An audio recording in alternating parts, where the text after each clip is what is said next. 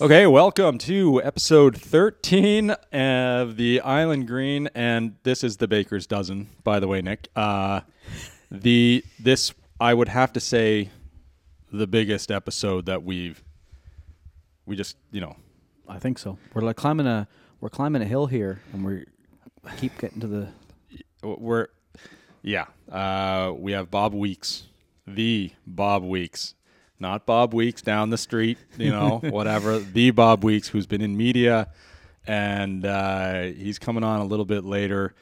And we're so we'll talk about the the pre ritual to that. Um, but before anything else, um, and this is in something that we've been following for a long time, and I've meant to mention it a long time ago, but I am so happy to report that Maverick Bishop is now home on the island, isolating as we speak. He has been released from the hospital. And uh, for those of you who listen to this and have no idea what we're talking about, um, Maverick is Woody Bishop's son. Um, he's uh, he's the GM out there at Glasgow Hills, and his son has had, good lord, six heart Yeah, surgeries. I think at minimum five or six open heart surgeries. Yeah, and they had a. All I remember that they had this. Thing, I think it was called a Fontan, you know, procedure or whatever over in Halifax, and they were hoping that it worked, and it didn't. And so then they went up to Toronto. And anyway, all of that being said, um, God, I seen a video of him today, and I was in tears. He just walking out of the hospital, and Crazy, just like after the surgeries and even before he goes in, kind of Woody will put a picture up of him, and he's just he's smiling in every picture. yep. You know, he's So I mean, obviously, obviously, shout out to to uh, Woody and and the family. Um, I can't tell you actually how much we appreciate the updates as well, because I know it must be so so tough, and I and I hope that uh, hope that everything's going well. Uh, obviously, he's in he's uh he's channeling his inner Lenny. He's got into the yoga. yeah, Or I saw med- that the meditation, meditation, meditation That's stuff. next. That's I should do that mid round. Um, but uh, and Nick Foligno gave him a little uh, little tweet out there. Hockey Uh, players are pretty good. hockey hockey players are the best kind uh, for sure. Anyway, um, so yeah, I can't wait to see both of them, uh, all, all of them, uh, and and congrats and what a what a rock star that guy is. Um, our pretty pretty big week I'd say. in in golf, um, and I, I it just happened. You know, we're we're recording this on Monday night, a little early for us, but Back in the winner's circle. the, uh, this is hey Mike. That's for you, buddy. Uh, congratulations, Mike Weir, on the big senior tour, uh, senior tour, champions tour uh, event. And as Lenny uh, alluded to earlier, you will hear in our interview with Bob Weeks, I don't want to say it was a premonition, but we rec- we recorded the interview before the tournament, and there was talk of a breakthrough coming soon. So, So we were lucky enough to have him last week, last Thursday, and uh, Bob and, and it, what an um, that was just awesome. We're gonna get to that in a second, but that was just awesome. But one of the parts you'll have to listen to this because there's a premonition in there, like you just said, Nick, that after Mike Weir won, we kind of messaged each other and like, what what the Yeah. just happened? Anyway, because obviously we wanted to talk about Mike Weir with Bob Weeks, and uh, anyway, so make sure you stay tuned for that. That's coming up in a little bit. Um, and first win in 13, was it 13? 13 years, it was first victory. Yeah, they said his last win was the 2007 Fry's Open, and last year Fry's closed all of their stores. they are no longer in business.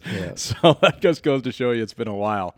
Um, but uh, that was that was unreal, and and ironically, I guess, um, you know, last episode or two, last episode we had Chris on two episodes ago. And uh, him, him and his John Daly stories, and it ends up being John Daly who was giving him a run until the 18th hole. Well, yeah, I mentioned before we came on the episode. I said it's it's crazy to think that a couple weeks ago, when he was contending in um, the Cologuard, that he was in the lead and he had a guy come kind of almost chase him down, play real well on Sunday. Might stumble a little bit, but you know, uh, the other guy chased him down, played great Sunday, and, and wins.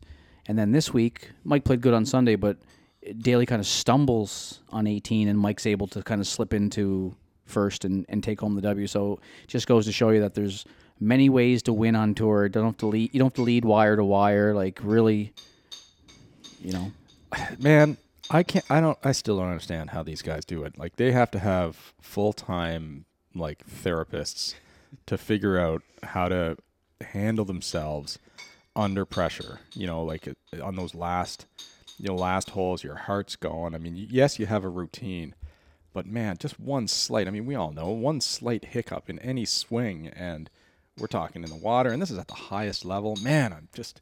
It's so so impressive to me. Do you think the players at the highest level, their demeanor changes on 18 if they're up by one or down by one? A hundred percent. I think I've witnessed that a number of times. I was thinking about that actually because Mike, obviously, if you saw the lag putt that he made on, like he left it at least three feet short, Right. and you're like, um, I know you had two to get in, but then I, you know, then uh, the other fellow there, he he missed his putt, so he, he did have a little bit of, you know, he, he now had two putts from three feet.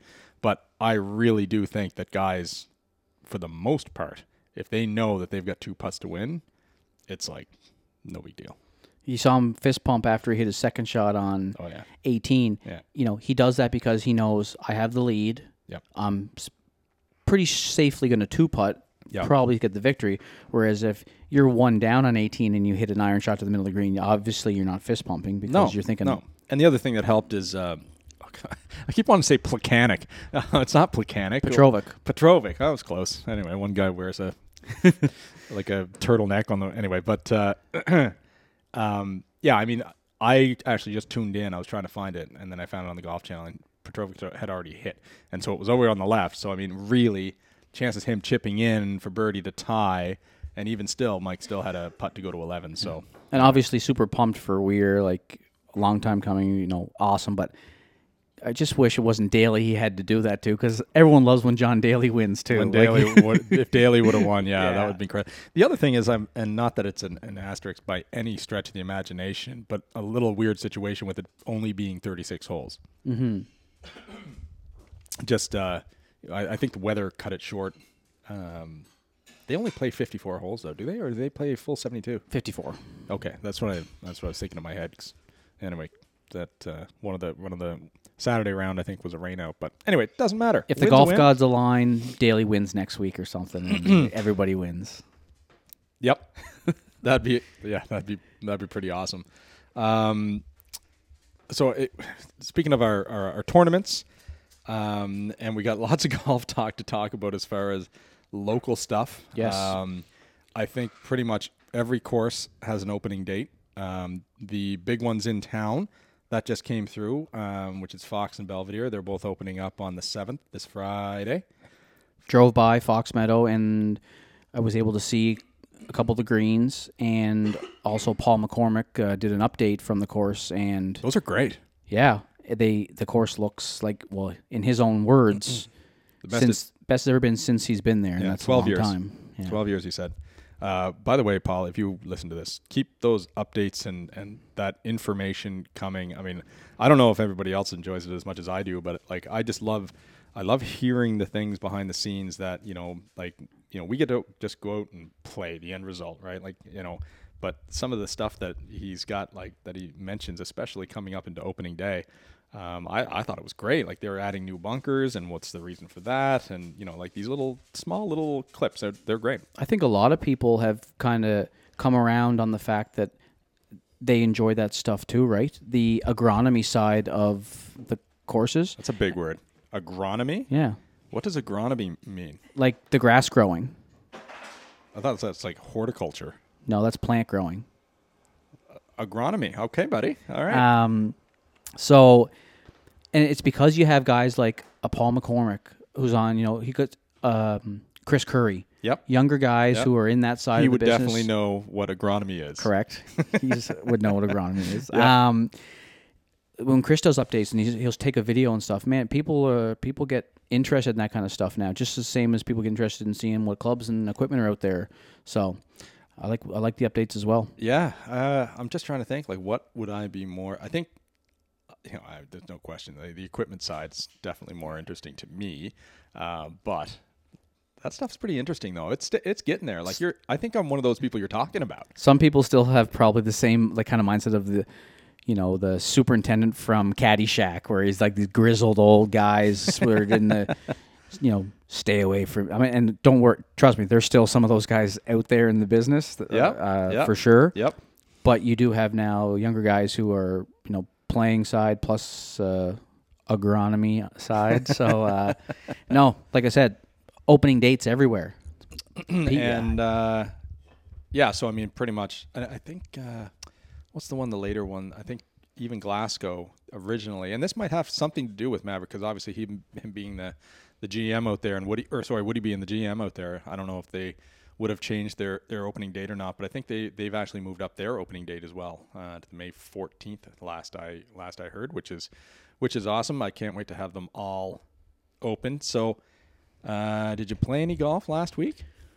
Uh, I played on the weekend. Uh, Sunday afternoon, I played out at Stanhope. Uh, opening date Stanhope was Friday. Oh, sorry, Thursday, and it was very busy. Um, Friday and Saturday, not so much because of the weather, but Sunday was nicer weather, still a little cool and windy. Um, so if it was 40k winds in P- Charlottetown, it was add 15 when you go out to the Bayshore Bayshore Road. Yep. So I played Sunday afternoon with uh, Nick Reardon and Jamie McIntyre and um, Jeff McDowell. So it was windy. It was I didn't I didn't play particularly well. Yeah, what? So It was, bad. I played. there- I played very. there's always money on the line, isn't there? Yeah, there was. We lost poor very badly. Okay, all right, so fair enough. me and Nick lost. We just didn't play our best golf together. Fair. Um, and Jamie's. I played with Jamie twice already this year, and I think he's been under par both days. So he's off to a very good start. Um, he should just leave the driver in the trunk of his car, though. Um, he would have been. F- he would have been five under par if he didn't bring his driver with him. you got to be careful here because when we get these guys on, this is exactly what they're gonna. You're gonna Hey. get some rebuttal here. Jamie's Jamie said he's like I should just leave the driver in the car. I'm not going to hit it, and then he'd go and hit it and not hit it great.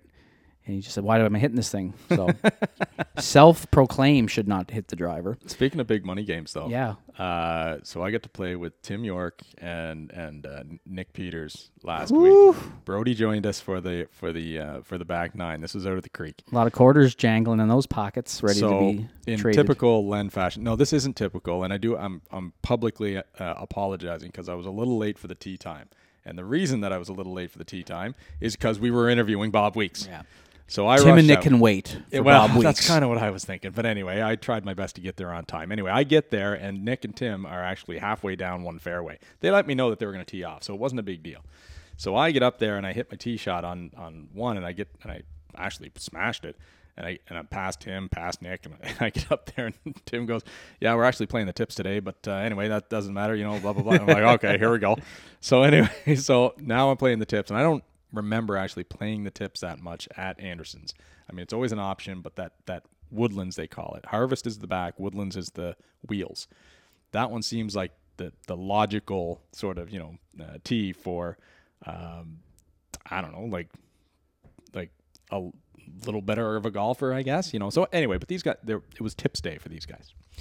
So we're we're playing, and all I I'm just watching Tim York play all day. He doesn't miss a shot.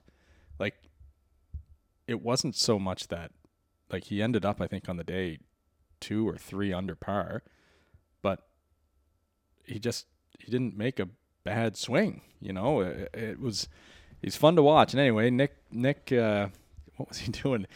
oh yeah, Nick, if you're you're listening to this one, bud, um, we we can be your online Kijiji because I hear that there could be a putter for sale and a couple of wedges. Uh, Really? yeah, for, it was kind of he was struggling with those, but What do you think we had a great day? when you say like they they pl- they're playing the tips and stuff. Do you think Mm-hmm. that matters? Like after the round, someone's like, "How'd you play today?" And someone says, "Oh, you know, I played this." It's like, "Well, did you play the tips, or did you, you know, does does what tee deck you play matter? Yes, yes, it does. And is that based on I don't think it matters as much for like um I think it matters to like after I was done, like I had a good round and I was I was two over for the for the day. Um and um after it was done, I was like I was so pumped because I had played from the tips. So I played it maxed out and I near parred the damn thing. Now, if I went in and I and I said the same thing and it was from the whites, that changes things. I think in in people's minds. I don't know. You still got to put the ball in the hole, whether it's A hundred percent, hundred percent. 62 or seventy-two. I personally think it's easier, Anderson Creek, from the wheels than it is the whites because the tee shots on the whites end up into that distance that I don't really like that much. okay. But yeah, So would you say I no, but I don't. I don't I agree. I think it matters, but I don't think it should. Like if somebody came and said I shot 68, oh, you know, and they say from the whites or whatever, I will say to them what you just said. It doesn't matter where you know the tees. Like you shot 68, man. You you birdied, you know, a number of times. yeah, you're four under par, whether you, you know? Um, I just think sometimes people, you know, a good score will get chastised because it wasn't from the tips, and I don't know if that comes from a, and a place of. You know, you, sh- maybe maybe they're saying you're better. You Tell should you what, be if you're out the there tips. doing that, you're a complete pigeon. you're a pigeon. Yeah. Don't do that to anyone. Don't lessen the fact because they're playing from the whites. right? Like Play with tee deck you want to play. Yeah. just go play golf. And and you know what? Like I played I played uh, another round out there, and the boys said, "Ah, we're just gonna play from the white." No, it was Green Gables actually. And the boys said, "Ah, it's windy as hell here. We're just gonna play the white." Fine. Yeah. Like it still ate me And I understand why Tim and, and a lot of players play the tips because Tim plays tournament golf, and when he goes to play a tournament, there aren't uh, there isn't a tournament that's going to be played from 62. The tournaments are going to be played from a certain yardage, and he wants to familiarize himself with what irons he's going to hit in from those yardages. Yeah. So there's definitely uh, And a Anderson's reason to a- play them. They have a, Anderson's like a, um, you know, it's not it's not a crazy difficult, Yeah. you know, back nine. When you look at the yardage, I think it's 66 or something like, or maybe 68, but it's not a crazy. It's not crazy. one of the distance. tournaments got canceled this weekend, correct? It was supposed to be on Saturday at the I think. Oh yeah. So one of the well, Avondale Scramble. They have the monthly ones. Right. That was canceled for that. That's coming up this weekend. and Anderson Creek was supposed to have something on the I think so too. Yeah. and that got moved. they, it was an, also a four man scramble, and that got moved to this Saturday as well. I got a I got a good story about uh Well, before we before you go into that story, I just wanted to say the. Uh, wait, were you going to talk about your Hidden Lake story? yeah No, no, we're not there yet. We're going to talk about that in a second. But Oh. we've got the one day tournaments that I wanted to talk about. oh about. that's right I, those are new this year Yeah, because uh, Steve Anderson was asking me about them, and I didn't really know anything about them. Um, anyway, and I this is not this is still not like official word from one of the PEIGA guys, but they've got two. They're like back to back weeks. They're both one day tournaments on I think Fridays, I think, and they're basically I mean they're full tournaments just like anything. They're just held on one day. And um, you can go on the PEIGA website to, to check them out or and, uh, and and register. But they are um, they're basically for points. You know, you know how they have that points race, the PIGA for Yep. Player of the Year and stuff like that. They're trying to you know get more events in there so they have like more points to play with as far as the. And I don't know if that has anything to do with COVID and you know no no off island tournaments or anything. Not that that should matter, but um, yeah. So anyway, they got those one day tournaments. So those are going to be. I I'd take a Those vacay fun, day yeah. and go go play those. Um, a, va- a vacay day from golf no, a vacay day. Yeah, pretty much. take a vacay day from golf so I Yeah. can go play in a golf tournament. yeah, please. Um, we used to do the PGA of Canada Atlantic used to do the one day events, and it, it was kind of the same reason. It was for your club pros who couldn't uh, sacrifice, you know, the three dayers to go kind of just get to do the one dayers. Yeah. And the really cool setup was what basically you go to the course and you kind of you're in charge of booking your own tee time as long as you're playing with someone else that's playing in the event. So you and me might say we're working the shop, but we're working a two to close shift. Well, we would go play at nine o'clock in the morning. Yep. Get our round in, turn in our scorecards, and then go to work. Guys that do the open shift would go play in the afternoon, and at the end of the whole day, the course would collect all the cards from people playing in the event, two up the scores, and send out emails and stuff. It was pretty cool. Yeah. It was a way to get everyone uh, playing some tournament golf. I think not it's a the good idea. traditional, not the most traditional way. Speaking of tournament of golf, so then you know, obviously with COVID and the bubble closing, um, or not opening, I should say, we've got uh, the, you know the Creek Open, we've got a number of tournaments that are you know that, and the pros, you know. The, the Creek Open has like a, a really good pro purse, and I'm sure like you know Island Open's going to be killer this year, and all the you know Stanhope Open same thing, and uh, you know it kind of sucks because a lot of the pros from off island that would usually make this trip over obviously cannot, and it doesn't look like they're going to be any any any sooner. So here's here's a public service announcement or request from from the Island Green podcast. All you GMs and owners of golf courses out there, go let your pros play those tournaments. Yeah. Uh, don't make them work. Get some staff in there, or just tell them that you're going to let them go play because they definitely want to play. Hell, you should sponsor them in those tournaments, as far as I'm concerned. But um, let them go play because that would that's uh, it's important to get out there and represent your club and get them some some rounds and show them that you appreciate them and, and let them register Yeah. because that's what's going to end up you know filling that that pro purse and make it a good tournament. So Yep. you know You don't want five guys playing for their own money. That's that's no fun for no anybody. 100 percent exactly So exactly If the Anderson Creek went through the work to find a, a sponsor for the professional division, yep l- let it be well represented. yeah assistant pros pros golf court Teachers get, get, out out there, there. and play. Yeah. get out there and play. Um, the other tournament that I wanted to, to before you go into your story, the other tournament that I wanted to mention was one that was announced uh, not that long ago, um, but it looks really cool. Is the Hunters Charity Classic that Fox Meadow is having? Um, I saw the poster. Exactly. That's I, as soon as I saw it, I'm like, well, that's cool. And what's that all about? So it's May 23rd. Um, I don't even know what day that is, but uh, 80 bucks per player. It's a scramble. It's four man scramble. But first place is 2,500. Now it's not to the obviously not given to the players. Those are donated to the select charities. I think of the players. I, I could be wrong, but um, I would hope so. The play the winning team would pick a pick a, Pick their a charity charity, and away you go. but it might be like a list of certain ones That's just true. to just to avoid uh, some. I think a lot of people's eyes went to twenty five hundred for first place and was like, "What?" Yeah, and they're then saw like, charity, and they're like, um, "I'll still play, but yeah. So eighty bucks. I mean, you get your round. You know, so if you're thinking value here, you know, you get your round. That's fifty bucks. You got your cart. You got range balls. You got prizes, obviously, and then you got a, a welcome gift package. I mean, eighty bucks for a day on the golf course. I mean, yes." do it anyway. Uh, Lee Reed is a guy to contact, but just go to the Fox Meadow and their posters there. Shout out to whoever took that photo there because that is killer looking. Oh, that's well, that's one of mine. Okay, pretty cool. Um, yeah. So I sorry I interrupted you there. I just wanted to get the tournament info. No, it, it's a perfect there. segue. Um, and uh, speaking of tournaments, we'll uh, go into a little corporate tournament. yeah, a little. Uh, well, those corporate tournaments they're always fun to to play in, but I guess some people might not know what goes on behind the scenes to an event of that magnitude.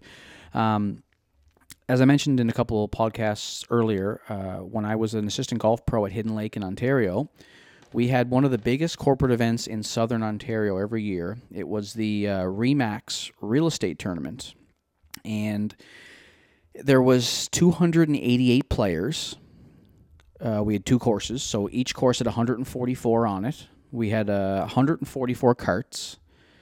Uh, Fortino's, which is kind of the superstore of Ontario. It's a supermarket chain that would be equivalent to like the Atlantic Superstore. Okay. They would set up a tent the size of our driving range and have it filled with food and uh, drinks, and it was just a crazy, crazy corporate event. Um, and you know, I, I get along with the real estate people here in Charlottetown, and I know friends of mine are real estate agents, but we're talking Southern Ontario real estate agents. They're kind of a little bit uppity. Um, you know, on the phone every swing, just you know, what is it, it is what it is. But the service level we were had to make it. It was had to make it their day. Anyway, so every hole had crazy hole in ones. Like one was a million dollar hole in one. One was a You mean the par threes? the par threes, right? And Crazy hole in one on the par five. yeah, for a million. Yeah. Um, yeah. So this year that uh, I was running, I was organizing it from the backshop perspective, so the carts, and so anyway, it was uh, 2008. So the Audi R9 had just came on the market, and back then it was the it was the bee's knees of new cars coming out. It was one hundred and twenty five thousand dollars MSRP back when it came out. So every par three either had a cash prize or a car on it that you won. So in the morning of the tournament, the, it was a one o'clock shotgun. So we set up the course around 10 a.m. with all the cars, and a guy pulls into the parking lot and he's driving the R9. So everybody from the clubhouse is out looking at it. The the owners of the Hidden Lake, everyone's out. Yep. He says, "Yeah, I got the uh, the Audi car," and we're like, "Okay." He's like, "Where's it going?" And we said, "Well, it's going on whatever hole 13 on the old course." He said, "Okay, I'll take it out." And our owner said, "No, no, no, you don't get to drive it out there." And he said, well, "What do you mean?" He said, "Well."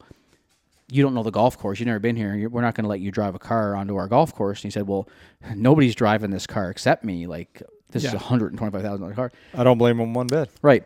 So the owner said, "Well, we got a pickle here because you can't drive it out there, and you're not letting us drive it." And he said, we don't want like it's nice for us if it's out there, but this is for your event. You want the real estate agents to see this R9 out there and say, "I need this car." Can I can I just say something Yep. like uh, outside looking in? Yeah. Let the dealer drive the damn car. Just have a staff member there. I don't understand. Like, what do you think? It's like the pro shop guy is gonna know the best, you know, like angle? You just sit him in the passenger seat. No, no, not not for how it's uh, displayed, but how to drive through. A, like imagine taking a car out to Fox Meadow and someone that doesn't know golf driving over a green or driving over but a you fairway put or you something. put someone in the passenger Oh, in the side. like passenger this seat, I seems like a getcha. logical thing to. nah. Anyway, continue. It was 2008. Nothing was logical. so we, he said, "Okay, fine, but just you know, please, just take care of it." We said, "Don't worry, we'll take care of it." So the owner, George, says, "Here, Nick, you know where it goes. Take it out there. Just be careful." I said, "Yeah, no problem." Um, so I uh, drive it out there and get it set up, and then how did it happen? Yep. So I drove it out there. Then after the tournament's over, uh, it was about six o'clock, I'd say. One o'clock, yeah, six hour, five hours later. Shotgun tournament. So I go get the car. I get in it, drive it off the course, and I pull into a parking spot in the uh, front kind of parking area by the clubhouse. Yeah. And the Audi guy says, I'll come back, you know, around eight or nine because I want to make sure it's done. I'm like, sounds good. So I pull in forwards Yeah. and I'm parked. Uh, the cinder block parking is in front of me. Oh my god. So I'm parked, and then one of the guys says, "Well, you're gonna take this for a rip or what?" I said, "No, man, fuck, I can't. I'll get in trouble." He's like, "Come on, man." He's like, "When are you, are you ever gonna drive a hundred and twenty-five thousand dollar car in your life again?" I said, "Probably not." He's like, "All right, let's take it for a rip down the street." So Waterdown, the little town right next to the golf course, is about three kilometers. He said, "Let's just go to Waterdown and get a bite to eat and come right back. We'll be back." I said, I've got a really bad feeling about this. "I said, all right, let's do it." Yeah. So I get in the driver's seat, and I've driven standard before. Um, Yeah. but this was a new standard, I guess. And the reverse is top left, where on most normal standard cars it's bottom right. But obviously on this car, bottom right was fifth gear. So I'm parked. I'm trying to back out of the parking spot. I hadn't had to back. I hadn't had to back it out yet. So I put it in reverse, what I thought was reverse, and Yeah. I obviously I, I did go slow, so that helped me. And it jerked forward, and I heard a. Oh my god, man. I was like, okay, whoa, whoa, whoa. Oh my god. So I thought I put it in fourth. So I was like, oh man, I gotta get, gotta get, make sure it's really, really in reverse. So I really jam it to the right and pull down hard. I'm like, hey, I gotta be in reverse. And I just creepy let off the clutch, and Oh my god. Oh my god. Oh my god. so I'm basically going forward on top of this cinder cinder parking block, and um. I, so on, on before I did it the third time, I was like, man, something's up here. Like if I go for any further, I'm going to be up on it. I'm not even going to be able to get the front tires. Aren't even going to spin. anyway, somebody, another one of the guys from the shop had heard the scrapes and come over and been like, uh, try uh, like top left here for reverse. So I no put her, way. so I put her in top left, and that backed it out of the spot. And we cruised into Waterdown and went and got a bite to eat at the fast food joint, and then You still took the damn thing out? oh yeah, we took it to Waterdown. What is wrong with you?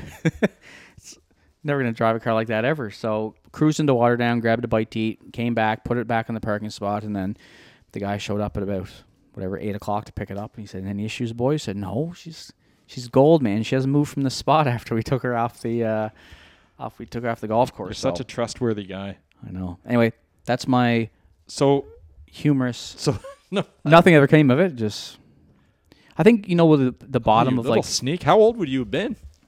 well 2008, so it would have been uh, 28. That's unreal. That's unreal. So I drove an R9. I almost took the bo- top bottom bonnet off it, but All right, listen. Um, I got a couple other things that we want to get to, but I think uh, after that story, now let's get into the the meat of this thing. Let's go to Bob. yeah, Um, uh, we thank you. I think I said thank you a hundred times to him, you know, before and after this Yeah. this interview. But um, can't thank Bob Weeks enough to, for coming on. Um, basically, talking to us two nobodies for uh, for a good forty five minutes. And uh, anyway, I hope you enjoy it. And uh, yeah, we'll uh, let's let's take it over to Bob. Okay, our next guest is quite simply one of the most influential people in Canadian golf. He is literally the only person who is a member of both the Canadian Golf and Canadian Curling Hall of Fames. Although he's admitted to most likely being the worst golfer ever inducted into the uh, Golf Hall of Fame. Uh, he's the author of five incredible books on both curling and golf, including one called The World's Greatest Golf Courses. A little jealous of that, but most of our ris- listeners would recognize him as that handsome go-to golf analyst we get to, we get to watch every week during golf coverage and Golf Talk Canada on TSN. I could go on for much longer in this intro, but I'd rather get started talking to him. Just to say, it's an incredible honor to have on our podcast to chat with us this week, Mr. Bob Weeks. Hey guys, thanks to have thanks for having me on. It's a pleasure. I wish I uh, I wish we could be doing this interview in person. I'd love to be out in PEI right now. Uh, we we got it's about 16 degrees and sunny today. It's the nicest day we've had in well the spring so far. So, well, the best part is your golf courses are open. Well, I was about to, I was about to say, you know, the only good thing maybe to come out of the Ontario lockdown is that we got you as a guest on the podcast today. So, do do you get to golf much, Bob? Uh, in normal years, not a lot, not as much as everyone thinks. You know, I travel. If it wasn't a pandemic or a COVID year, I'd probably be on the road about 125 nights a year or so. Okay. So, and you know, sometimes to be perfectly honest, as much as I love golf and I work in golf, sometimes you know when you've spent uh, 10 days at the U.S. Open or somewhere like that, the last place you want to be when you come home is on a golf course. To be perfectly honest, I know that sounds backwards a little bit, but Absolutely. so uh, I play around 20, 25 games a year. And last year, though, I doubled that. Last year, I played up uh, upwards of 50, and I kind of got the kind of got the the juices flowing again for golf. So I'm hoping that the courses here in Ontario will open soon. I I know the feeling, and I think that was one thing that uh, COVID brought on all of us. Is uh, is there's definitely a golf bug that's back in the air for sure. Um, I th- I don't think a lot of listeners actually would would know how familiar you are with PEI. Um, you you spent a lot of time half growing up here. No. Yeah, well, my family roots are all from Prince Edward Island, I can go back five generations. Uh, I had a great great grandfather who immigrated and uh, operated a boot making store uh, on Queen Street, around where the Bank of Montreal is right now. He operated no that for many years. His son, my great grandfather um, was one of the founders of the first golf course on Prince Edward Island, which is now uh, Belvedere, but uh, Charlottetown Golf Club. He was one of the founding members. And then his son, my grandfather, uh, Major General Ernest Jeffrey Weeks, was the reason why I spent a lot of time on PEI because we used to come there every summer and uh, as, as a kid growing up. And uh, he he was a two fought in both first and second world war and at the end of the second world war was in charge of the canadian armed forces. He was the chief of defense. It wasn't called that ben but that's what he was. Holy. And then uh, we moved uh, my my father is not a pei guy. He's the first one not born but all my relatives are all buried up in the sherwood cemetery there up across from the airport. So uh, i get out to pei as, uh, as much as i can. Do you really? Okay. So if, like last year obviously did you get do you get here you know a couple of times a year for sure? Would you go a year without you know coming here uh, I try not to. I was here. So the year before the pandemic, I was there a couple times, and I try to. It's not as easy as I'd like it to be, but sometimes no. I kind of. Sometimes I'm there for business, and sometimes I like to try and sneak in and uh, just rent a, a, place that I have a friend who's there. He gives me a, a, place up there, and I can rent. I usually come sort of post Labor Day and just kind of hang out. And I don't even play golf sometimes when I'm there if I'm by myself. So it's kind of fun, but uh, it's my it's my kind of escape place maybe meet up with uh, Terry Hamilton for a game of cards or a game of Crowbush? Yeah, Jack Kane, uh, Terry Hamilton. Uh, I mean, uh, when Lori's home, I'll play golf with Lori and get humbled. And uh, they take me down to that uh, Charlottetown Men's Club every once in a while. And usually we get in there in the afternoon. And sometimes I don't, I can't even remember what time we get out. but, uh, but it's, I've had a lot of good times in, in Prince Edward Island and and really right across Atlantic Canada. It's been, it's a real special spot in my heart. That's unreal. Um, well, we usually like to start a little bit about your background. I mean, like I said, any golfer in Canada knows knows who you are, but a lot of folks don't know sort of your sort of your history and sort of how you got to sort of where you are now. Uh, I know that you were, you know, born in Toronto, obviously, and and all of that. Went to school in Windsor, I believe. Uh, and but then, um, like, how did you get into sort of the media part? Like, what? Did you always know actually, that you wanted to be one? Yeah, yeah, yeah. I was actually I was actually born in Montreal, and I'll just tag okay. this little story. Was the uh, we were on a summer vacation when I was 11 years old to Prince Edward Island, and in those days there was no bridge, there was no uh, across, so you had to wait for the ferries, and the ferries went on strike one time, and we got stranded on Prince Edward Island, and my father uh, decided that we'd f- try to find some sort of an activity to do, and he took me to play golf. So the first golf game I ever played was on Prince Edward Island. It was at Strathgartney, which I think is still around. The guys totally told is. me it's little totally is. Yeah. Okay, that's so that was the first game I played. But anyway, uh, we moved to Toronto when I was 12. Grew up, went to school in Windsor, took uh, journalism, media studies, broadcasting, whatever you want to call it. Yeah. And uh, I started off. The first job I had was working for the Ontario Lottery Corporation, and believe it or not, my job was to give out the the big checks, like the million, multi-million dollar checks. Definitely know what you're talking about. but but four years after, uh, I think I won the lottery because I got hired uh, by Score Golf. A guy named John Gordon was the editor there. He hired me on, and I stayed there for 29 years. And during that period, the last say 10 or 12 or 15 years, we had Score Golf TV, which some of the listeners may remember.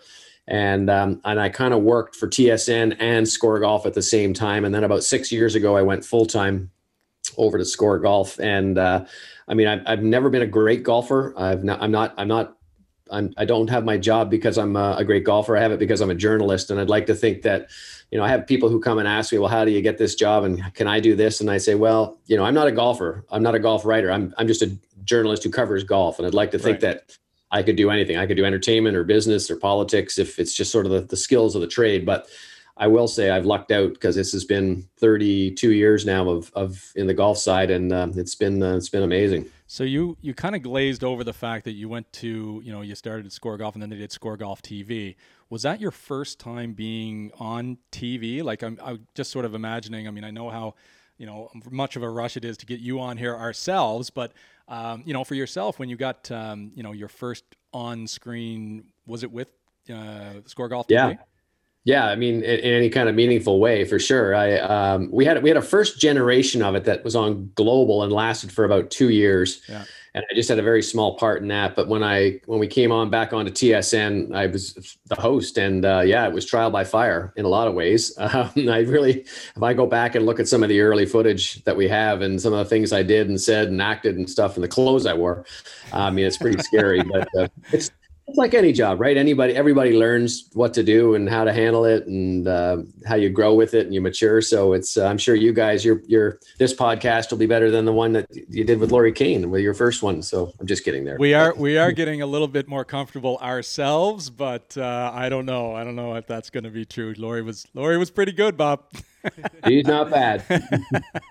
so supportive. Um, so okay, and I kind of wanted to just go into your obviously with the last six years with TSN and all of that. Um, but before that, obviously 03 is kind of a moment in all. I mean, I remember extremely well. Um, I found that I'm getting older over the years, and you know some of the younger folks don't quite remember it. But when talk about your Masters experience, like when the first time that you went to the Masters, do you remember when that was and and that whole experience? Yeah. So the first Masters I went to was 1993. Um, I was doing some, I did some stuff for for TSN at that point. I was still working for Score Golf, but I did some stuff at TSN. Uh, Bernhard Langer won, and um, it was a far different place. The course hadn't undergone any renovations. It was still the kind of the short traditional course. Uh, the clubhouse was different. The media center was different. Um, there was a lot more access to the players. You could just basically walk right up and start talking to them, and uh, it was kind of a different world back then. But it was surreal. I mean, you still you walk onto Augusta National, and uh, of course you've watched on television forever, and I don't know if, if uh, I, I know you've got a Masters shirt on. I'm not quite sure if you if you've been there, but I have, or not. But but when you walk onto the grounds, you have as great as television is, and with high def and 4K and all that, it still does not give it the the the real justice that you get when you see it in real life. And so now I've come to appreciate it and walk around. I've just finished my 26th Masters, and uh, it's um, it's a week. It's the best week of the year for me, without a doubt. I mean, besides the RBC Canadian Open and maybe the CP Women's Open, it's it's the best one that you travel to, and uh, they treat you very well, and and the course itself is still marveling.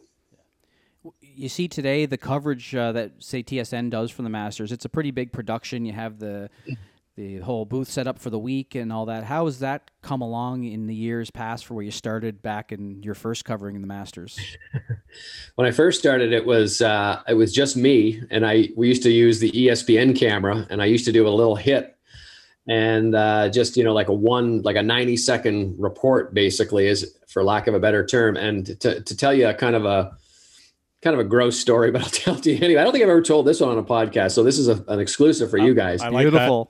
They uh, they have a little thing that goes in your ear, so like a little earpiece, and they call it an IFB. I don't know what that stands for, but anyway, uh, I didn't have one, so they sent one over to me, and it was uh, I just threw it in my luggage, and I went down there, and I went to the ESPN guy. They were very nice, and they said they said, "Do you have an IFB?" And I said, "Well, I got this thing." So they kind of wired it up, and I put it in my ear. And they said, "Can you hear anything?" And I said, "No. Should I be hearing? Yeah, you should be hearing Toronto." They said, "Well, no, I don't hear anything." So they checked the wires and they checked the camera and they checked this. Can you hear anything now? Nope, can't hear anything. What's going on? Anyway, finally they took the thing out of my ear. They looked at it. It was a used IFB and it was full of earwax, somebody else's earwax, and it had been stuck in my ear for about an hour. So anyway, that was my uh, introduction to uh, to broadcasting at the Masters. Honest to God, a tradition like no other. So when they say uh, media journalists don't make sacrifices to cover the big events, they're they don't they're wrong. That's right, exactly. That was my big sacrifice. But uh, yeah, we've grown considerably. We now have a crew of ten that go down, um, and uh, we set up, and it's the biggest production we do because I think it's no no disrespect to the other majors, but I think for Canadian golf fans, it's the biggest event. It's the biggest major. It's the Super Bowl, and it's probably has a lot to do with with a couple things. One is the time of year. You know, we're all getting ready to get playing golf again, and the other part is that I think the golf course. Everybody knows what's happened on that golf course. You know where Tiger sunk the putt on 16 that just fell over. You know uh, where you know this guy chipped in, or where this guy hit it into the woods, or something like that. So it's um, it's it's I don't know. It's uh, it's it's just the biggest and the best for us, and so we we treat it like that. So in in 03, when the biggest Canadian you know golf tournament win in history uh, went down, um, where were you? Um, I guess sort of when the the playoff was uh, was being held, or you know, were you kind of in the booth? Um, were you nervous at all? Like how how did you handle that um, the Mike Weir's win? Well, you know, we don't we don't call it live, so we were we we had done our pregame show, Okay. and then uh, traditionally at the Masters, it's it's so hard. This is going to sound crazy, but it's so hard to cover the last nine holes because there's so much action happening at different parts of the golf course at different times that I just and most of us just sit in the media room and watch it. Yeah. So that was the rare exception that that year, after Mike made the birdie on 13, Rod Black and I looked at each other and said, we should go out and watch this. So we went out and we walked around with him all the way through. And, you know, I just remember standing on 18 and, and not being able to look when he went that, made that putt to tie to Yeah, get into the yeah. playoff. Yeah. And then, and then we trundled down to the 10th hole and watched him put the putt in. And then all of a sudden we looked at each other and said, you know, it was, it was sort of bizarre because at one point you're a Canadian sports fan and you realize this is one of the biggest sporting moments we've seen. And then on the other hand, we went, oh my God, like we have a big job to do right now. So then was, Back to work. race back to the media center and let's get going here. And it was, it was a long night. We didn't get out of there until probably 1130. You, you mentioned something there earlier about it. You don't do it live. And maybe that's changed over the time, social media and everything else. I have no idea. But um, what what was the process there before? So before we used to do a pregame show and we do a postgame show, but we would just pick up CBS broadcast, which is what we do now. But but we have the ability now, um, before the main broadcast gets on, we take what are essentially streaming feeds that Yep. if you were in if you were in the United States, they'd be on. You couldn't get them anywhere except on your on your computer. Yeah, like Uh, we take those and put them on one, two, three, and four, and then we have we cut in and out of those with with James Duffy, myself, and the last couple of years with Graham DeLaet, who I think is going to have a great career as an analyst when he's packed it in. Um, and we do it that way. So it's uh, it's it's the biggest and the longest and the hardest thing we do, but it's the most satisfying. You, you you just mentioned him, and we we did have this kind of on our. We wanted to ask you about Graham, um, and obviously with his injuries and, and all of the rest. Um, yeah, do you think he's? Do you think his is he now going transferring over to a analyst? Uh, you know, more more so than the golfer. Is he still trying to get back on tour? Yeah, I don't think he's made the complete. Um, I don't think he's he's said that his career is over. He still wants to try and play. He's undergone a couple of procedures recently that he hopes will help him a little bit. Yeah. Um, you know, I think it's more about the fact that he's an athlete and he's always been an athlete and he wants to try and do that until he absolutely positively can't. And I can tell you, this guy, what this guy went through just to tee it up when he was on the on the on the PGA Tour.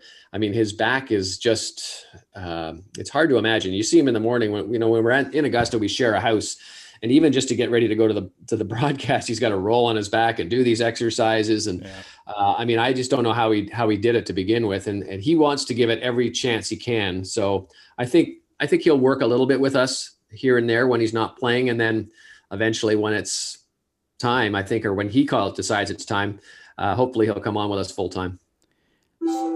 So you're saying he uh, he wasn't joining you for your 5:30 a.m. runs that we know you uh, are accustomed to when you're on the road. No, that's right. That's right. He didn't do those. He was uh, he's very good though. He brought it. He has he, he owns a beer. He owns a beer. It's called Prairie Bard, and you can get it in Western Canada, the states. So he brought those along, and those made I'll tell you those made the 5:30 wake up call a little difficult. And uh, the other question I had about Graham at the Masters was. Um, was there an over under on how many egg salad sandwiches he was going to finish? because I think at the end of it, he had said he would never eat one for a long time after that week.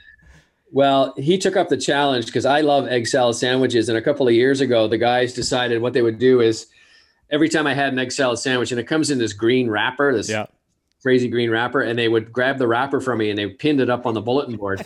And so uh, and so my my record last year was nine i think which isn't really that much of a graham said oh i'm going to smash that. So he did 12 this year. I only did 10 so um, but uh, but they actually came out with a t-shirt this year an egg salad masters t-shirt that uh, that i proudly wear now. I would totally get that. I remember, you know, obviously being at the Masters, everything is Masters branded and having all the sandwiches, and they think what they cost a buck fifty or something for a yeah, for an egg salad 50. sandwich. Unbelievable. Um, the other experience that I, or the other, you know, kind of iconic moment, and you you did allude to it the other the, the other time that I wanted to touch on was just Tiger's chip in on, um, you know, on sixteen that time. Um, was it sort of the same sort of deal? Were you in the media tent when that happened? And because uh, I mean, obviously, yes, it was a CBS call and all of that. But I mean, I just remember like just a crazy moment. You know, that's I could go down. Uh, we could do, we could do a five hour podcast on great totally. shots I've seen, I've seen, Tiger make, and uh, that was definitely one of them. Um, I think you could hear the roar from that, the explosion. Like you hear the roars all over, and you kind of know where they're coming from with experience. You can say, okay, that's on 16. Okay, that's on 15 and you knew there was something special going but even inside the media building at that point you know it exploded uh, I think back to 2000, I was at Pebble Beach when he, you know, lapped yeah. the field. Yeah. Uh, I think about that one. I don't know. There's so many moments with Tiger. I've, I've been lucky enough to get to know him a little bit, and I've done a few events where they've made for TV events where we had. I can remember one actually. Well, here's an Atlantic Canada story. Um, he did a made for TV event. I don't even know how many years ago. It's got to be at least ten at um, Ron Joyce's club, Fox Harbor. At, at Fox Harbor. Yeah. And it was him playing against Hank Haney, who was then his coach, and Charles Barkley believe it or not. And these these made for TV events, I was the on course reporter, and Rod Black and Jim Nelford were up in the booth. And these made for TV events, we do a lot of stopping and starting because they have a limited number of cameras, so they got to reposition. Sure. So all, all I can remember was we were on one hole down by the water, and Tiger was going to hit his second shot, but we had to wait.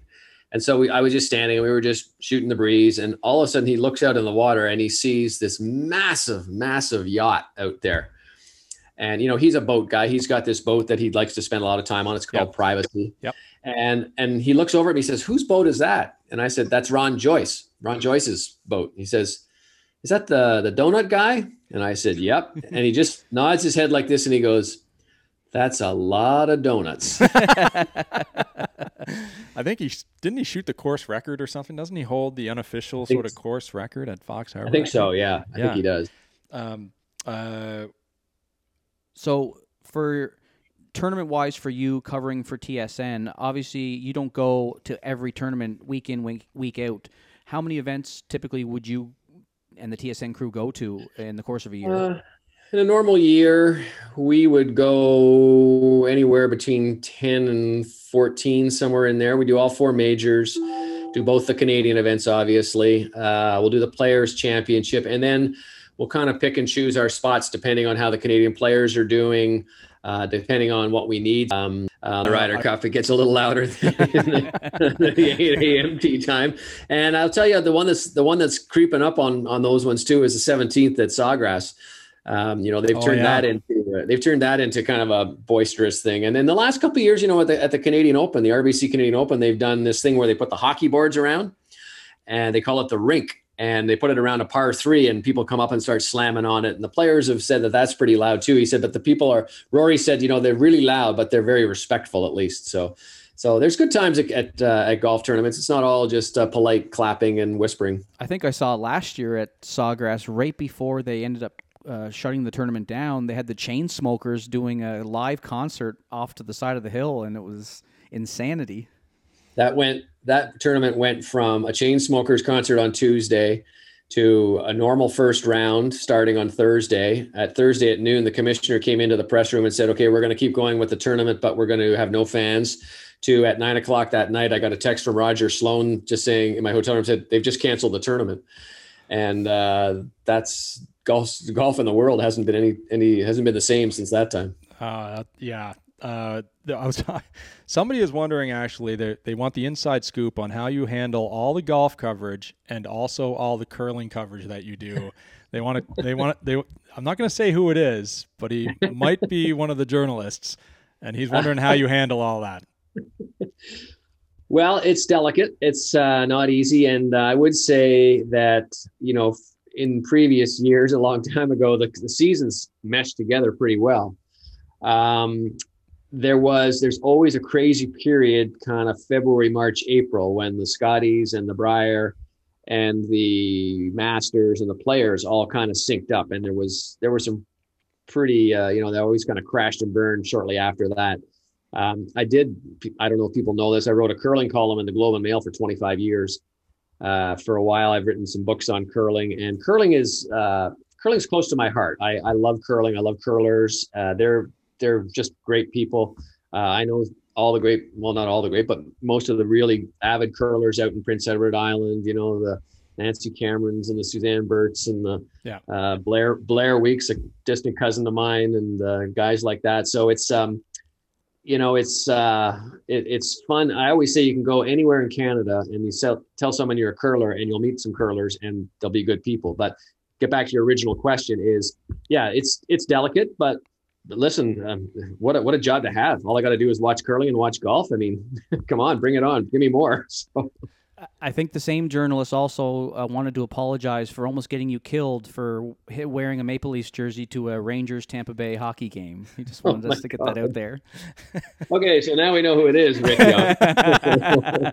oh, I gave it away. Yeah. yeah yeah we were sitting uh, we were on a trip in new york city and uh, we were waiting in the hotel room we are going to go watch uh, the rangers play the tampa bay lightning and all of a sudden off the elevator door the, elevator doors open and out walks rick in a uh, maple leaf jersey and if you've ever been to new york city and madison square garden boy they didn't have a lot of they didn't have a lot of time for that they let them have it it was fun actually it was pretty funny they let them have it for, for three periods It'd be a different thing if it was a Tampa jersey, you know, with the opposing team. You expect to get a little bit of, but completely off the wall, just to cause a shitstorm. He just decides to drive uh, to to wear a Toronto Maple Leafs jersey. um, you're you're obviously it goes without saying that you're traveling almost constantly. You know, uh, COVID being the exception, but um, what I'm what I'm kind of wondering is that like outside looking in, it sounds like a like a, a dream gig, like you just alluded to. You're watching golf, you're watching curling all the time, and all that kind of stuff. But what are some of the things that you sort of like don't like about the travel and don't like about the you know obviously time away from your family is one thing, but um, some of the things that maybe we don't wouldn't think about. The biggest one is time away from your family. You miss the important things. I have a son who, uh, well, he's not kid anymore. He's 28, almost 29. Uh, but growing up in the early days, you know, the Masters, the week of the Masters was always the same week as his hockey championship. Yeah. And I did manage to coach his hockey team for a while. So you'd get there and they'd play in the championship, and I never saw the championship game. And they won, won more often than they lost. So those things are hard yeah. um, the, the the you know I don't I always tell people I don't mind when I'm in a spot like you know the difference between golf and curling is you know they uh, they don't have they don't have golf tournaments in Timmins and uh, or, or places like that. Nothing against Timmins, but you know, I mean, it, you go to pretty nice spots. You're going to Scottsdale, you're going to Miami, you're going to you know Pinehurst, and uh, so so I don't mind when I'm there. It's it's the toing and the froing. It's the airplane. It's the check-in. It's the lineup. It's waiting for your luggage. It's your luggage not showing up. It's uh, missing a plane or those kind of things are tiring and and and and and then you come home and and uh, um, someone says uh, hey let's go out for dinner and you've just had nine nights on the road of having dinner and the last thing you want to do is go out again you know you can complain all you want though it's it's part of the life it's part of the career and uh, there's a lot of I think the benefits of being on the road and traveling, the people I meet. Um, we have a great crew of media media people, like you were mentioning Rick Young, but there's people from all over the states and all over the world that I see week in and week out. So you have great friendships, and in some ways, that's as much as your family is as a lot of your real family are. So, um, yeah. So there's goods and bads, but I, I I don't mind it. You get used to it getting back to uh, a question or something you touched on earlier, kind of the atmosphere at the tournaments. When, when you have access to the players at a regular tour event on the range, they're they're chatty and they're talking and they're you know not having a good time, but they're accessible. What event would you say you go to and the players are zoned in, like d- dialed in? Would it be like you know a U.S. Open? Is it the majors where they really hone down their focus? Yeah, the majors for sure. I mean, they're all a little bit light, more lighthearted at the regular uh, events, week in and week out. The majors, it's you know, you you've got to pick your spots. You got to know what their deal is. You know, Monday, Tuesday is a little easier to talk to them than Wednesday because they're getting a little more dialed in. And then once the once the gun goes off, you know, it's really just uh, press conferences and the odd time you might do things. I don't, I, I you know, generally, I the, all the Canadian guys are very good. I've known them, most of them, since they were amateurs or growing up, whether it's male or female. Um, so you can converse with them. Uh, I, I, must say, during the pandemic, when I haven't been traveling, all the Canadians have been exceptionally good at, at giving us time. Like if, let's say, Corey Conners shoots a great round, shoots a 65 in the first round at some tournament, and I can text him and say, "Would you have two, three minutes to give me a couple of quotes that I could use?" And uh, and generally they'll they'll do that. Um, they're very very good about that. They usually do it when they're driving from the course to the hotel or something like that. So it's eats some of their time that way. Um, but yeah, they everyone gets really focused in at uh, at major championships and if they're in contention on Sunday. Those are the two times you don't really talk to them. I don't I don't tend to talk, you know, you don't want to ask a guy on on Friday Friday when he's in, you know, just trying to grind and make the cut. You don't want to ask him about uh, what has he got a new wedge in his bag or something like that. You just, you just kind of know what you know, know what know your place. Yeah, know your place. Yeah. That, um you you I've actually already mentioned uh, my brother is ironically really good friends with uh, Roger Sloan, and Nick here is really good friends with uh, Michael Gligic, who was on a couple of episodes ago. Um, you you mentioned that you get to know them both, um, well, all the Canadian golfers pretty well. Uh, what can you tell us about them uh, as far as uh, and doesn't need to be anything, but um, if first time you met them or saw them or seen them on the radar, um, love hearing that stuff. Well, most of, most of the time, uh, these guys I'll meet them when they're amateurs. So the first time I met Corey Conners, he was playing in the Canadian Amateur. Uh, I went and did a story on Corey and uh, Taylor Pendrith uh, at Kent State University. We went down and did a shoot. We did two separate shoots, one on each of them back then.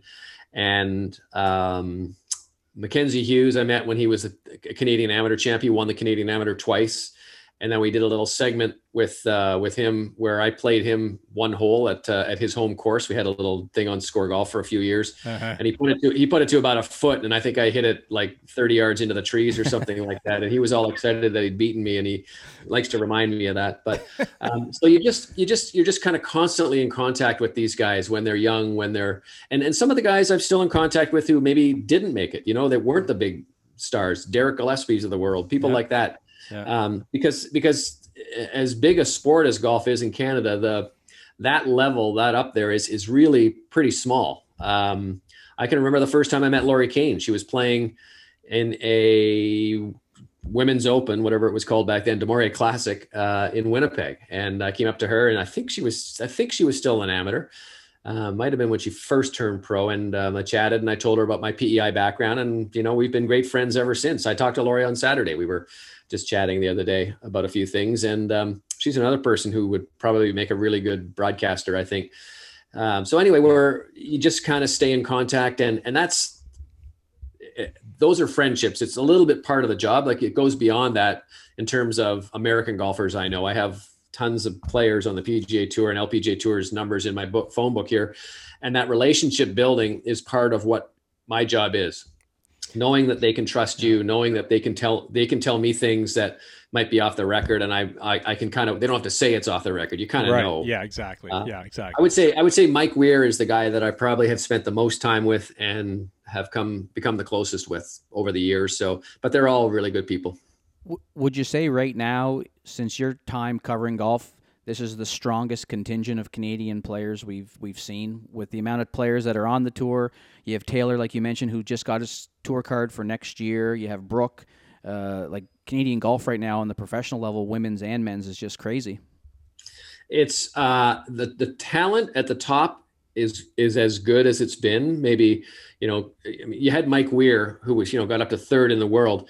The biggest difference right now is that there are so many of them, and there it's it's not only deep, it's wide. If you know Yeah. what I, what I mean. Yeah. I mean, Brooke Henderson is just ridiculous. She's a I don't even know how to explain that. And and to you know, I get asked this question: Is she really that nice? And yes, she is. I mean, she's she's just absolutely the sweetest, nicest, uh, most down to earth person for a superstar you can ever believe in.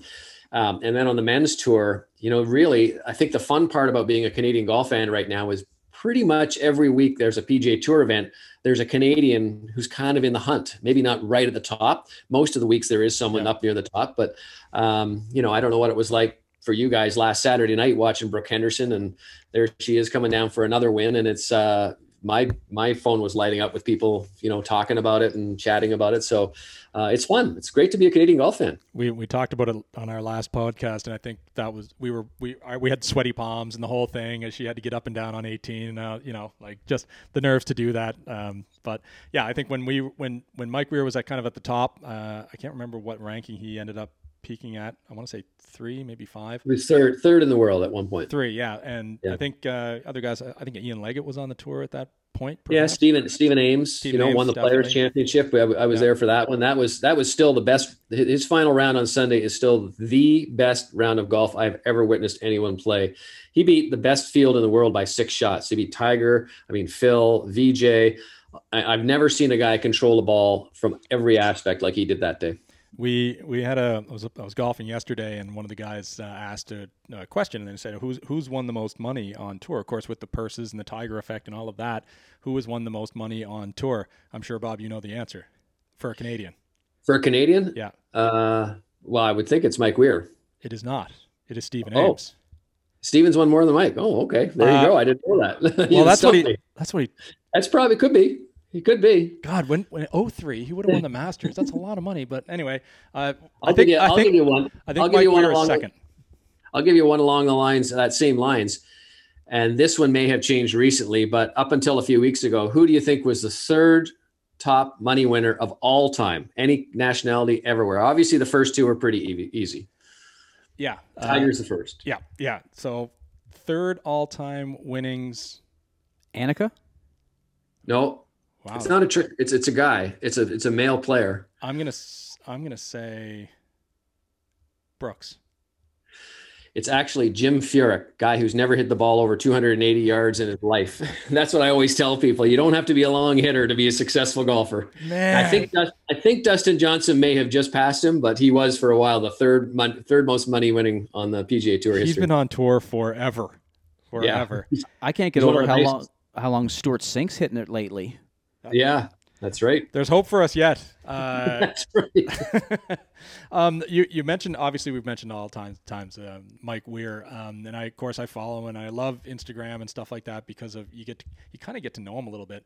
Um, is he is kind of like what you were describing Brooke as like just as down to earth and sort of nice as he sort of appears. I know the answer is kind of a an obvious one, but um, I don't know. He just seems like a guy you could just go have beer with and away you go. He is. He's. I'll tell you. Uh, Mike is a very, um, I don't know, focused, uber focused human being. Really. Whatever he whatever he does, he just wants to dive right in and work really hard at it. He works so hard at his golf game. His his brother told me stories about when he was growing up. Uh, he wanted to hit balls in the winter. And so his dad hung this big tarp. This is way before simulators and things like that. His da- dad hung this great big tarp in the garage and he would hit balls out there for hours. And every time he would hit a shot, the whole house would reverberate. And they said the winters were just everybody was having a headache because he would just go shot after shot after shot after shot. Really? Um, but to get back to the first part of your question, Mike Mike is a very very nice guy. He has his moments. I think when he was the top guy in the world or if, in terms of Canada, you know, it got a little bit overwhelming, I think. But he's also, you know, he's got a new relationship in his life. Actually, it's not that new anymore, Michelle. Yep. Uh, and I think he's just in the sweetest spot in the world right now. He's loving the being on the Champions Tour. He's playing some good golf. Um, and he's kind of in, he's kind of in the last couple of years too. I think embraced his role now as kind of the mentor.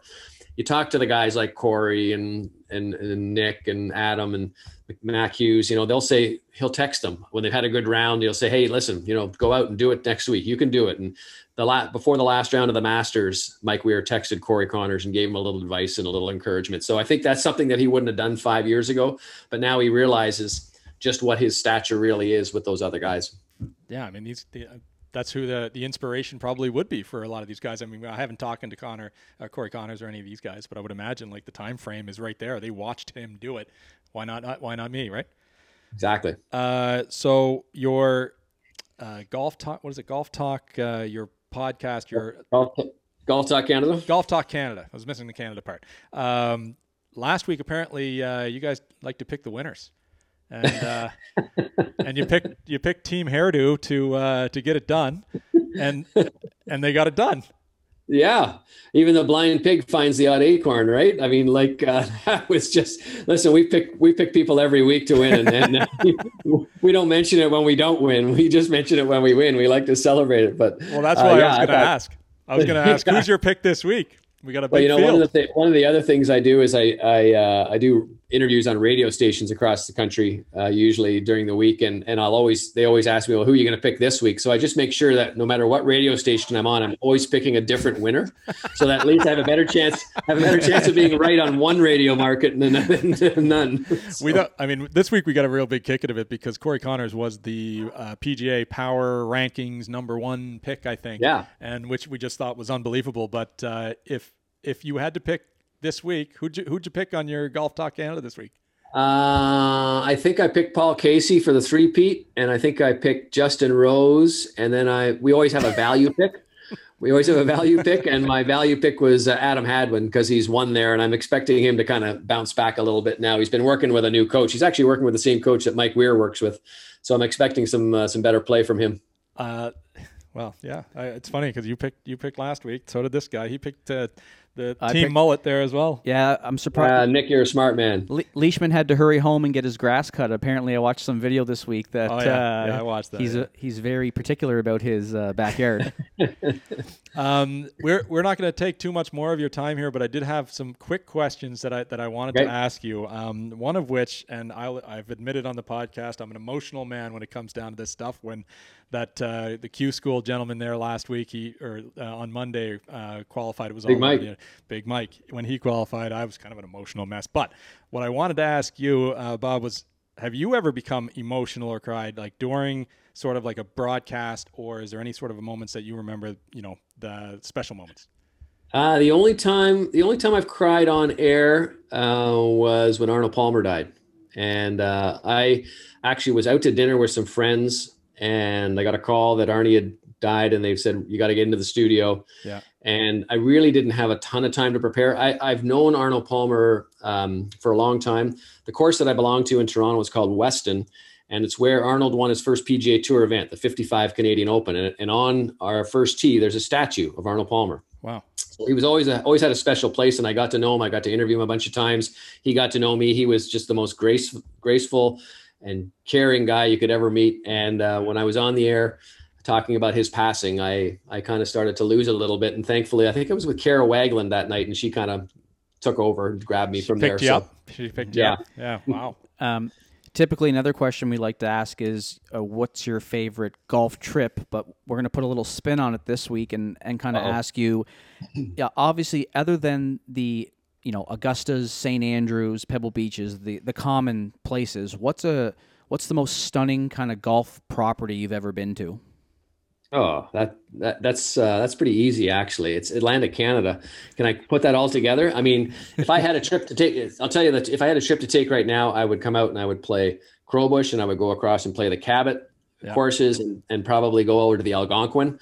Yeah. Um, you know, I think those are pretty special. I love Jasper. Jasper Park Lodge is one of my favorite places in the world to play golf. I think, I think the setting is spectacular. I think the golf course is spectacular internationally, um, I've played some stuff in Mexico in Cabo San Lucas, and uh, it's it's almost ridiculously gorgeous uh, and ridiculously expensive. But it's uh, thankfully, yeah. as a, thankfully as a media member, you don't have to pay the fees. But um, that's pretty that's pretty special too. I like they have a real laid back kind of atmosphere there uh, on the on the golf courses there, so that's kind of fun too. There's great golf. Listen, there's great golf everywhere. Yep. Uh, if you were if if all the golf journalists, non-tour players, of course, uh, all played a 36-hole tournament, who wins? um, probably Mark Zecchino, who's my co-host yep, on Golf yep. Talk Canada. I think he's like a plus three, or oh. Scott McLeod, Scott McLeod from Flagstick. Yeah, nice. is uh, is a monster off the tee and pretty good. And then there's a whole bunch of guys who think they're really good. Um, there, there's a couple of them. If we had to putt everything out, uh, one in particular, if we had to play every shot and count the penalties, uh, and we played right off the, the proper handicaps, I would bet everything I own that I could beat him. But we'll, we'll leave that for another day. Sounds good. Um, okay, here's another one. You can only do one for the rest of your life and not the other. You can either golf for the rest of your life but not curl, or you can curl for the rest of your life and not golf. Ooh. What do you uh, choose? I think I'm going to go back to my reference my earlier answer where you know where they play where they have golf tournaments and where they have curling bonspiels. they all go with golf. That's uh, unbelievable. Of course, yeah, he'll get on a curling podcast here and they'll ask him the same question and be like, "Well, you know what? yeah. I can always golf. I'll go go with the curling." Um, what kind of along the same lines? Um, I was going to say better atmosphere, but they're probably different atmospheres. The Brier or the Masters? Yeah, they are kind of apples and oranges. Yeah, I, I, I, might have to go. I might have to go with the Brier in that one. It's yeah. uh, you know, if you've if you've never been to the Brier Patch, you should make that a career destination or a, a, one of those bucket list kind of things. It is so much fun. Now I gather it's changed. I haven't been in the last couple of years, but it's changed a little bit. But uh, but it's a it's a ton of fun.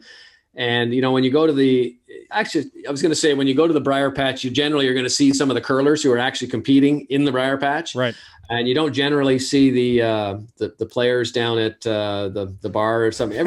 Especially Sat- not the Masters Friday, week. Friday Friday night you do because after they've missed the cut, you see a few of them out there. but uh, yeah, the atmosphere at the Brier is pretty good. Uh, I know that they, they hosted the the Scotties here. Um, I was there for that. Oh, were you there? Okay, I think they hosted yeah. them twice. But anyway, and I just remember that it was all down at the uh, Eastlink or the Civic Center, and uh, they had, you know, what did they call it? The Anyway, Heart Stop Lounge. It's called. You know exactly what I'm talking about. Uh, that's exactly what it was called. And yeah, I mean, all the players would come in after their matches, and you'd be mingling with them. And I thought yeah. that was that was fantastic. So I was kind of hoping you were going to say the Brier in that in that question. Because the Scotties that the Scotties that year, there was a on the Sunday night there was a huge storm, a huge winter storm, and I got uh, I got stranded in PEI uh, for about three days that was like that was like winning the lottery for me. I was gonna say that's rough. yeah. You, you mentioned uh, re- earlier in the podcast that a vacation for you might not be on the golf course because if you do it every day, it's not so much a vacation. So, what's your ideal vacation? Is it you and Bob McKenzie up at the cottage uh, with uh, look overlooking the lake, or what's your vacation look like? My uh, the last uh, I'd say three of the last five years, my son and I have flown uh, way up into northern Ontario, about a four-hour drive from Thunder Bay to a fishing camp, and we fish for muskies. Oh, and, muskie lunch. You know the cell phones don't work, and you got to get away. We, that we, must we be heaven for you. yeah, and it is actually pretty amazing, and it's a great time for my son and I to kind of spend. My son doesn't play golf, so we don't go on golf vacations. Although I golf with my dad, uh, who's still he's just about to turn 89 in a couple of weeks and uh, we still play once a week at home. But uh, yeah, I go up and do that. A fishing trip for me, or the other thing we did, we've gone um, a couple years ago. We went and did uh, we tr- retraced my grandfather's steps from the First World War. We did a battlefield tour. So he fought in all these places like Vimy Ridge and Passchendaele, and so we went and did a tour around that. So I like a lot of history, history or fishing, something connected with those two. I'd go to. That's unreal. Well, we'll let you get back to doing whatever it is that you're doing, um, and uh, hopefully get some fishing in here in the next little while once the uh, lockdown ends. But uh, Bobby, I can't tell you how much it was a pleasure uh, talking to you today and meeting you. And thank you so so much for joining us uh, Yeah. for, for this chat. Really want to appreciate you coming on the show and uh, know I had a great time. Yeah, Well, I, I, I didn't mean I I wasn't joking around when I say I love Prince Edward Island, and uh, hopefully someday when all this is done, I'll may, may even end up in, out there. And uh, if we do, uh, even when you when this thing finally gets finished, I can can't wait to get out there. Maybe we'll tee it up. We could film an Assante Wealth Management commercial from uh, Belvedere We did one or from uh, we did one, we did one from Crowbush. I remember seeing you and Terry on there hamming it up. There's probably a few beers afterwards, I'm sure. yeah. yeah, that's right. That's right. Well, thanks very much, Bob. Take care. Thanks, guys. Thank Thanks, you. Bob.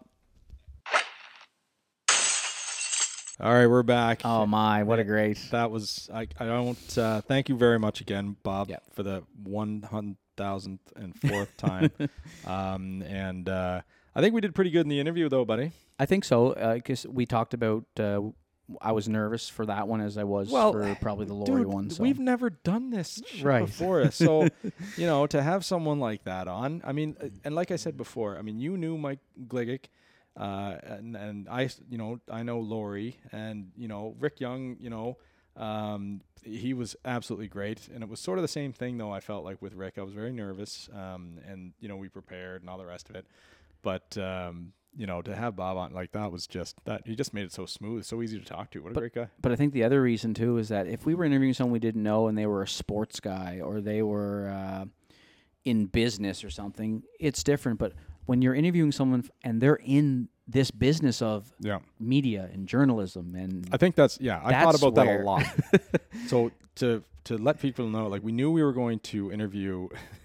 this is kind of a funny story. So we knew we were going to interview Bob, and uh, you know a couple of weeks ago, and we were keeping it under wraps. And a couple people knew that uh, close friends of mine that I that I let them know because they tell me ask me about the pod all the time, and. Uh, but then I started really thinking about it as the days were coming close. I'm like, this guy makes a living interviewing people, and we're interviewing him right. was it so anyway he was he was gracious enough after we, we thanked him and he said that we did a pretty good job so Yeah, we he was uh, he mentioned like you guys do your research, and I think that's the key is you know get to know the guest a bit a before they bit. come on, and just so you have uh, a bit of background on them. Anyway, like I said, yeah and we i mean spoiler alert this is hopefully going to land us some big guests coming Oh. up too we think anyway so you know just uh you just stay tuned audience um, Yeah. but speaking of gligic uh big weekend for him Yep. um we didn't bet money on him but he uh what was it t21 uh, T twenty 26 six, 26 okay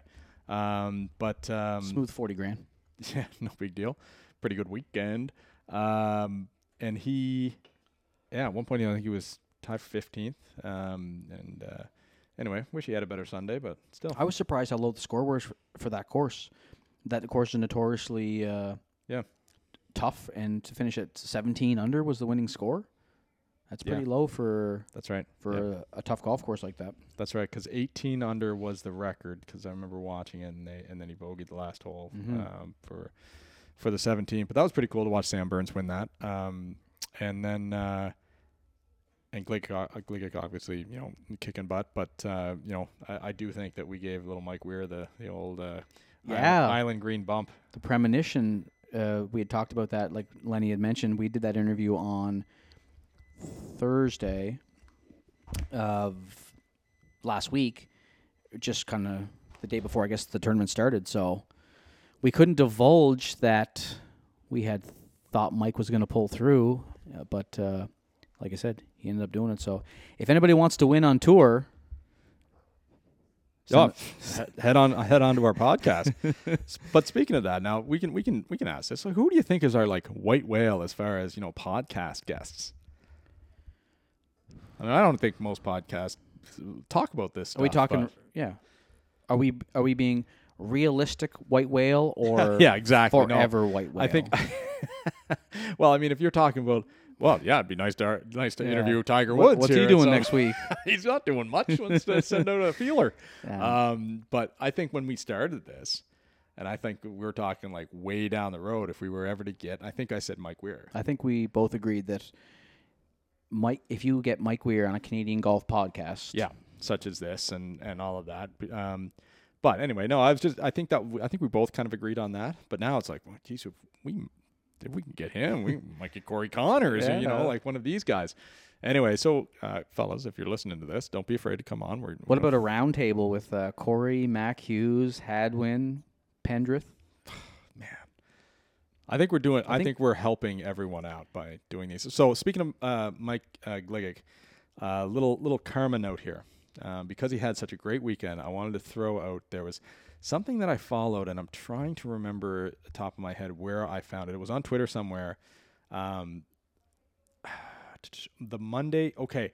Remember the the account there with the fella that made the PGA Tour? He missed the cut. Um, we talked about it last Yep. week.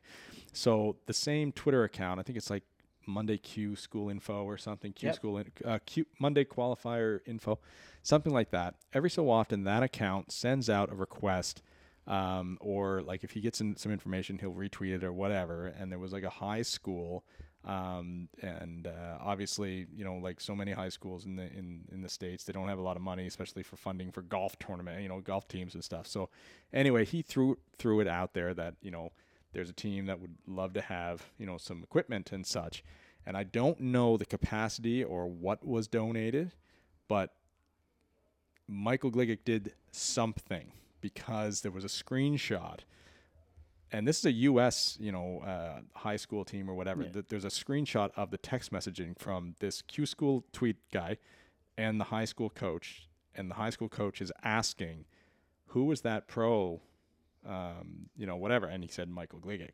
So again, I think in true Canadian style, he probably doesn't want to brag or doesn't want to throw anything out there, but uh, he did something. And uh, good on him because, you know, I'm a big karma guy, and uh, it looks like uh, karma paid off in the weekend. Wouldn't surprise me. He's a good he's a good character.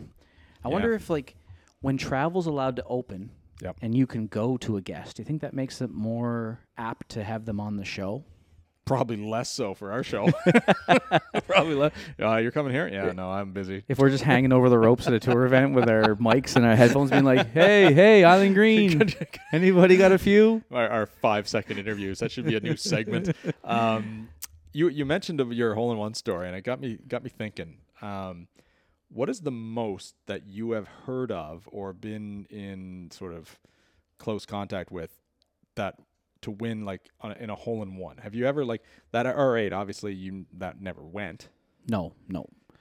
I think it was the one at uh, the old fiasco at Belvedere a couple years ago. The um, The Holland College uh, Jeff Reddy. yes. Jeff Reddy won it. And they had it on the it was- wrong hole. I think it was thirty grand. Yeah.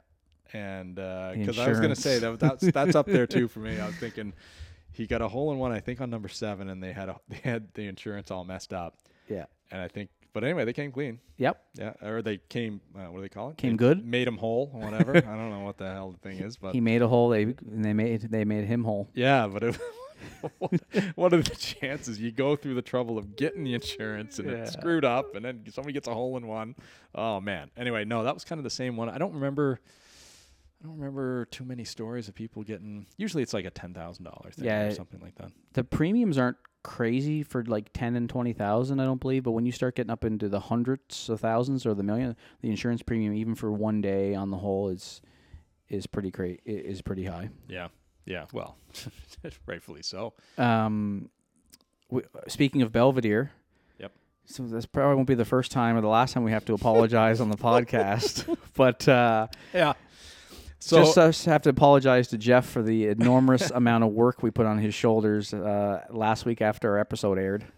Yeah, so he sends me a message because God love me. I think he listens to a couple of the episodes, and he's like, "Yeah, thanks a lot, Len. Now I'm getting all the members are wondering when the dues are going up to thirty six hundred dollars, or when Yeah. you're putting in a mandatory bar tab." Yeah. But thankfully, he listened to it, and if any of you people that are listening that are ones that gave him a little bit of hell for it, this is our opinions, and I even said that before. Yeah. listen, you know, It was be- a lot of ifs and what do you think? Yeah, it was what just would my happen. own personal opinion on what I think should happen, and I certainly, I, cer- I have no say at what goes on in Belvedere. And I'll tell you, what, I, I feel for the guys. They're putting in a new, they're putting in the Chronogolf um, uh, system. They're, I think they used to have T on, I think it was, and they, oh man, they're just going to a new system, and you know you have to have all your members up to speed and all that kind of stuff. I don't envy them a little bit. I know there's been emails going around, and I know that they're having some like migration issues and stuff like that. And um, anyway, they're going to get it worked out. And if you're listening to this podcast and you're bitching and moaning, don't be a pigeon and just chill out. They are going to take care of you.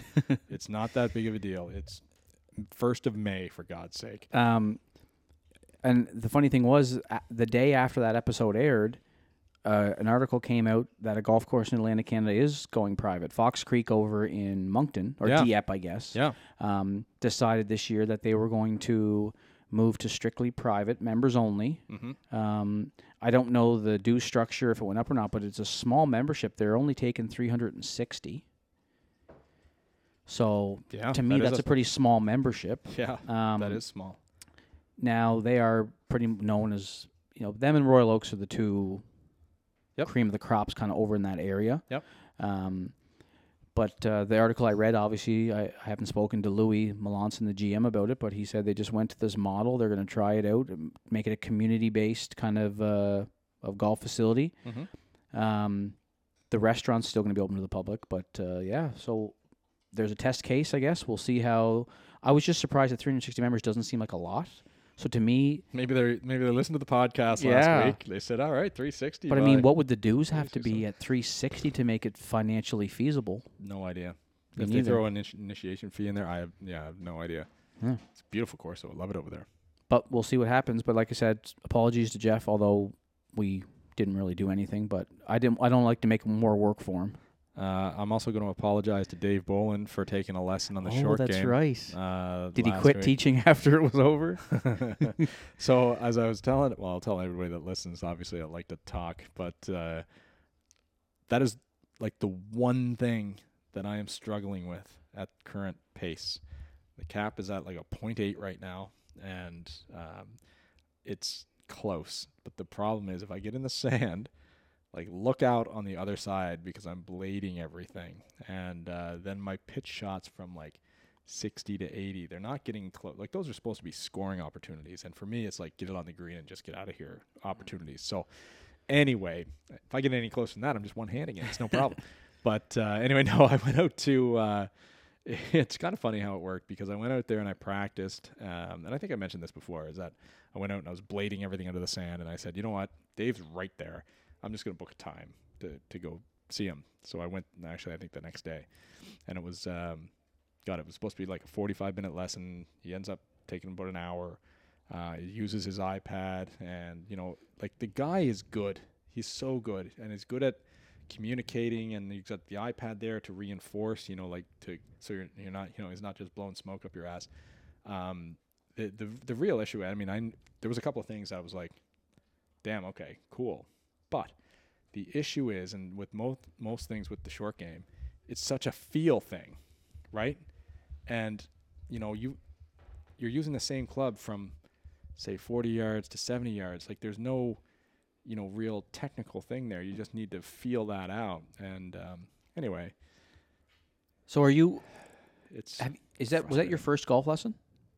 it it's been that was probably my first lesson in over 10 years Okay, so I don't. You might not even know the answer to this, but maybe it'll make you think about it. So, would you consider yourself uh, a visual learner? So, if you watch somebody chip sh- chip, mm-hmm. can you emulate that? Are you uh, as opposed to what as Because- opposed to the other the other two types would be someone who um, reads about it. So, if you read a manual on how to chip properly and it talked definitely about not reading Okay. not my forte So, are you a, a visual? So you don't you need to see somebody do it, and then you would kind of replicate it, or are you the type of learner that likes to just learn on your own? Like someone someone tells you how to do it. Well, I mean, since that was my first lesson in 10 years, and I think I've only taken two in my life, I would have to think that I'm a guy that, like, I love messing around. Like I remember when I was uh, playing out of Rustico, and when I started, you know, say slicing the ball, you know how you start slicing and then you move to like a hook. Well, when I was doing that, and I was in the middle of that, I would basically, if I started slicing it all the time, I would then go to an intentional hook. I would try to hook the ball, and then it's just a matter of finding the in between there, right? Okay. You know, for the most part.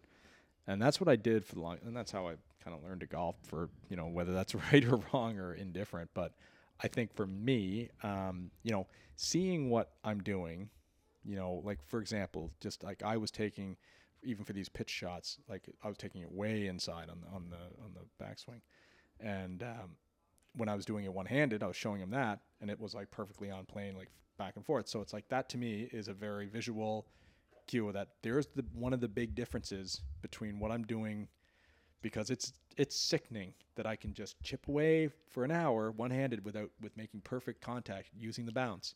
I put my second hand on there and I blade every single one of them. You would be. It's weird. I don't think you'd be surprised, and no one would be surprised to say that when you film somebody's golf swing, Yep. say say you film their practice swings and you show them on video, like, all right, Yeah. looking good. Yep. and then you follow them around on the course and you snuck up behind on say well, a random hole or Yeah, random tee yeah, shot yeah, and you got to, and you film them from behind the view from think you need behind do that. I think you could just do it right on the range. yeah Like, right in the range when they're actually hitting the ball and then they came around to kind of where your iPad is okay here's your swing a lot of them are going to say no no that that was I didn't do that like well it's yeah it's on yeah, video yeah. here The It's like- difference between your practice swing and your actual swing, and uh, you know, and that's I think that has a lot to do with what I'm talking about because, you know, when you're practice swinging, it's the same as going to the range and then going to the course. Like when you're at the range, you've got a thousand balls there to to hit. You know, you hit one bad one, no big deal. Grab and a wide open farmer's field pretty much you know and that's why i i really appreciate the boys were at green gables the other day and there was nobody behind us so on 18 when we were done i went into the i went into the trap then i took a couple extra swings on the trap and uh, i really appreciated that because you, i was on the course Mm-hmm. and it was like it's a little bit more real when you're there Yeah. and um, and that's what like i said i mean that to me is what i got to do because to me i think it's a lot upstairs. It's up there. I just gotta just gotta get the right swing thought. And actually speaking of this, I know we're going on a little bit about the lessons here, but uh, what would you say that you do the best in your golf swing? my swing? Like in your best, like, do you think uh, what's your best thing about your golf game? Is it your putting, your chipping, your irons, your driving, my iron, fairway woods? my iron play your iron play, right? So when you're over your irons, oh, I think we talked about this before. What what is what do you think about? Uh, I I'm confident when I'm standing over my irons. I'm thinking I'm gonna hit a good shot here. I never stand over an iron shot, wondering, oh god, you know, am I gonna hit this good? I'm thinking I'm gonna hit this solid on the face, Yeah, straight or whatever I want. I can work it any way I want. That's what I'm thinking. And Like- as soon as I get the driver in my hand, I go, please, please, please, you know, don't go right. right.